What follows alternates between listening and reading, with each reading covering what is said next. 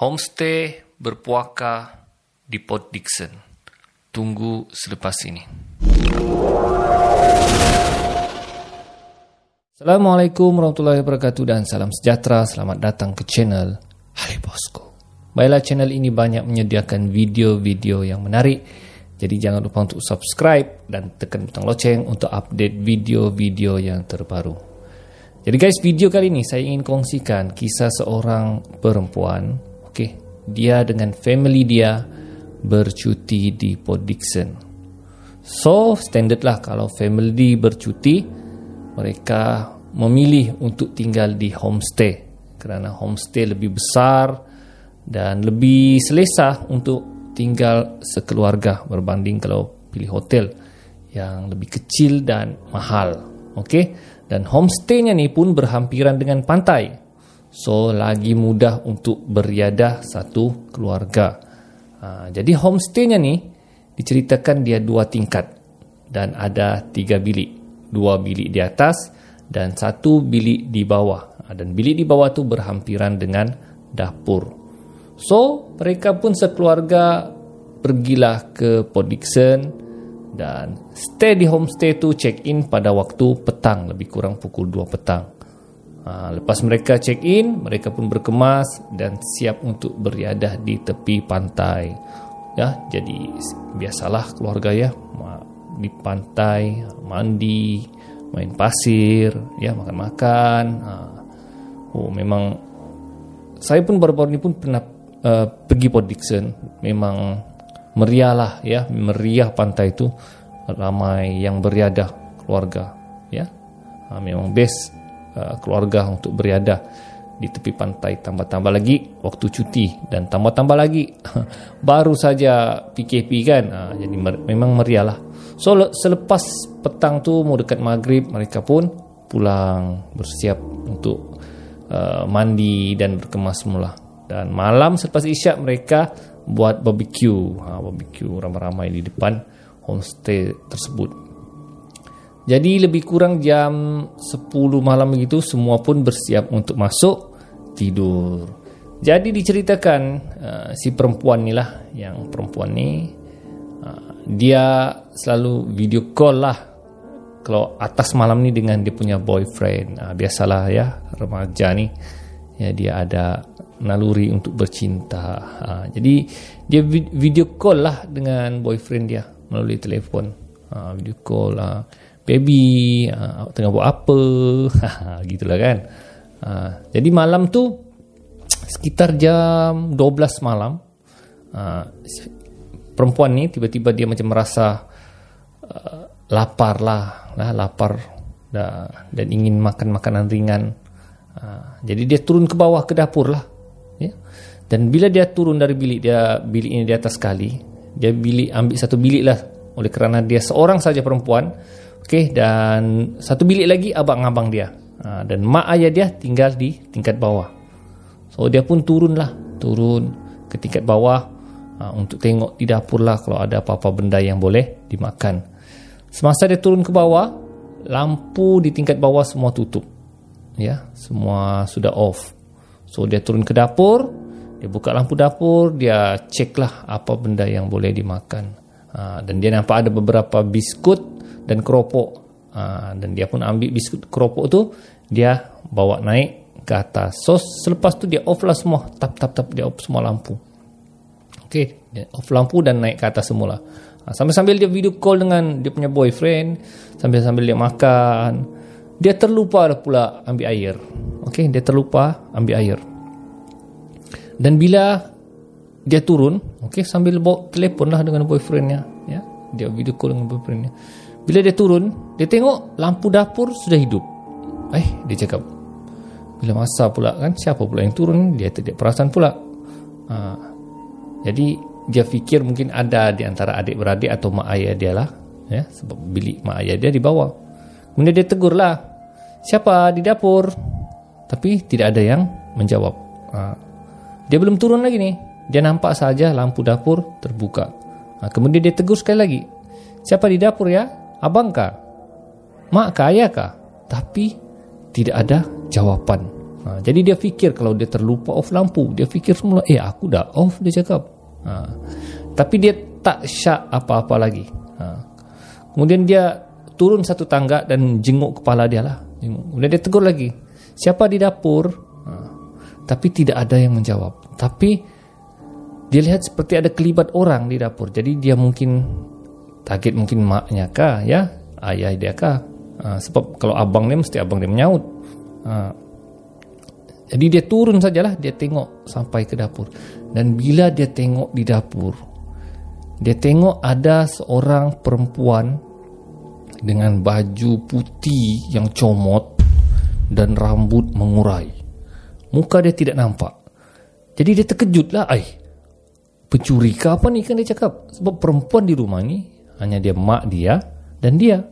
Dan mustahil lah pula mak dia di meja bertenggek Ya. Eh dia cakap Pelik juga lah kan? Kemudian dia cek lah pintu Homestay tu semua terkunci. Jadi siapa bertenggek dan semeja ni dia cakap. Ha, dia, dia di situ dia sudah mulai mulai risau. Dia cakap siapa bertenggek ni? Dia tegur lagi. Woi dia cakap. Siapa kau? Dia cakap. Tapi yang perempuan di, bertenggek atas meja tu hanya diam ya dia diam dia, dia tegur lagi Siapa kau? Dia cakap Kau ni siapa? Kenapa masuk-masuk rumah ni? Ha. Kemudian Suara Perempuan tu Tiba-tiba dia macam ketawa Dia cakap Ah di situ dia sudah mulai Seram Dia cakap Siapa ni? Ha. Kemudian boyfriend dia pun Di video call tu tanya Kenapa? Kenapa? Kenapa baby? Kenapa baby? Ha. Kemudian yang perempuan di meja tu Bertenggek di meja tu Tiba-tiba dia menoleh Sambil tersenyum Hihi. Dia tengok guys Muka dia Sangat Menggerunkan Mata perempuan tu Merah menyala Okey Kulit dia menggerutu Dan dia terkejut Siapa lagi di dalam rumah ni Muka sedemikian Dan perempuan di rumah di dalam homestay tu masa tu hanya mak dia dan dia. Jadi siapa kegerangan? yang bertenggik di atas meja rambut panjang dengan baju yang kotor kusut masai dan bila perempuan itu saja senyum ya dengan muka yang menggerungkan baru dia tahu itu bukan manusia dan bila dia sedar itu bukan manusia woi bulu roma dia kembang dan terus tanpa lagi dia bercakap dia terus lari terus lari masuk ke biliknya Ha, dia belum berteriak lagi, dia terkejut saja. Dia lari, duk, duk, duk, duk, duk, duk, lari masuk bilik dan terus tutup pintunya. Dia naik katil dan berselimut. Ha. Kemudian dia bagi tahu boyfriendnya. Dia bagi tahu, baby, baby, aku nampak macam hantu, baby. Aku nampak macam hantu. Astaghfirullahaladzim. Baca doa, baca doa, baca doa. Kau panggil ke abang kau, mak ayah kau. Takut, baby, takut. Ha. Dia ketakutan, dia tidak tahu nak buat apa. Dan tiba-tiba dia terdengar seperti bunyi tapak kaki sedang naik ke tangga. Naik perlahan-lahan. Ya. Kita tahu lah kan macam mana bunyi tapak kaki kan kalau orang berjalan kan. Dia tapak kaki tu macam seperti naik tangga. Perlahan-lahan, perlahan-lahan menuju ke bilik dia. Uh, dia lagi lah ketakutan. Ba, baby, dia mak dia sudah naik, baby, dia sudah naik. Nah, baca doa, istighfar banyak-banyak. Ah, dia pun baca doa dan istighfar. Tapi bunyi tapak kaki itu semakin lama semakin dekat sampai ke bilik dia. Sampai ke bilik dia, tombol pintu dia dibuka. Baru dia terfikir dia lupa kunci bilik dia. Ya. Bila dibuka pelan-pelan, senyap. Jadi, perempuan itu cuba intai melalui selimut dia. Adakah makhluk itu masuk ataupun tidak?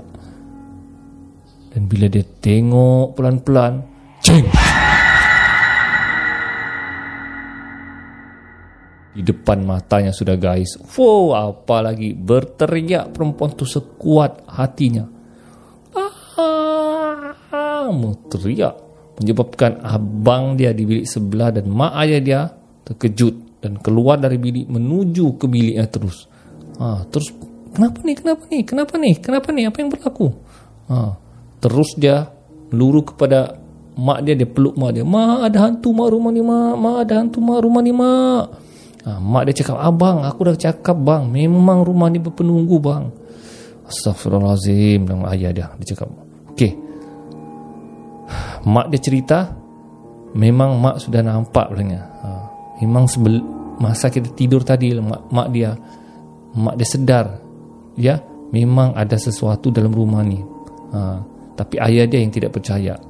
Jadi ayah dia nekat, okey malam ni, kita tidur ramai-ramai di ruang tamu. Esok selepas subuh, awal pagi, kita terus check out daripada homestay ni. So mereka pun ramai-ramai, abang dia, mak ayah dia dan dia sekali tidur di ruang tamu di beramai-ramai. Uh, semua berada dalam ketakutan dan masa ruang di ruang tamu tu pun mereka tidak selesa. Uh, mereka terdengar macam-macam ada bunyi di dalam rumah tersebut seperti orang berjalan, seperti orang mengheret kerusi, seperti ada orang di dapur dan yang paling mengerikan mereka terdengar suara orang menangis. Wah, abang dia pun tak berani nak jenguk, ayah dia pun tak berani nak jenguk, semua ketakutan, ya. Ha. sampai berlaku, benda tu berlaku sampai ke subuh. Selepas solat subuh, mereka berkemas terus check out daripada homestay tersebut. Ha dan mereka pun tidak lah tuan homestay itu tentang apa yang berlaku tapi mereka sudah tidak mau tinggal di homestay itu lagi dan itu menjadi satu kenangan yang ngeri untuk mereka satu keluarga so guys itulah dah kisah seram kita kali ini. So sebelum kamu okay, stay stay di satu homestay itu uh, cek cek dahulu.